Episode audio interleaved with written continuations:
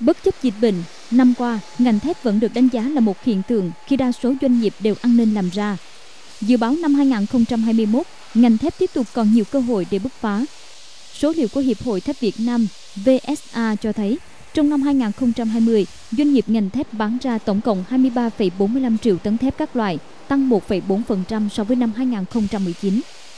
Mặt hàng thép xây dựng giảm 1,2%, nhưng vẫn chiếm tỷ trọng lớn nhất 44,6% trong tổng cơ cấu tiêu thụ theo ngành hàng. Đáng chú ý, năm nay Việt Nam xuất khẩu thép đạt trên 8 triệu tấn với trị giá ước đạt hơn 4 tỷ đô la Mỹ. Trong đó, sản lượng thép của Việt Nam xuất khẩu vào thị trường Trung Quốc đã tăng trên 20 lần so với năm 2019. Theo đánh giá của VSA, bên cạnh tín hiệu khả quan từ thị trường xuất khẩu, tiêu thụ trong nước cũng phục hồi mạnh mẽ từ quý 2 năm 2020 khi hoạt động xây dựng trở lại bình thường nhờ dịch bệnh tại Việt Nam cơ bản được kiểm soát tốt và nhiều dự án đầu tư công bắt đầu triển khai đã giúp ngành thép đảo ngược tình thế.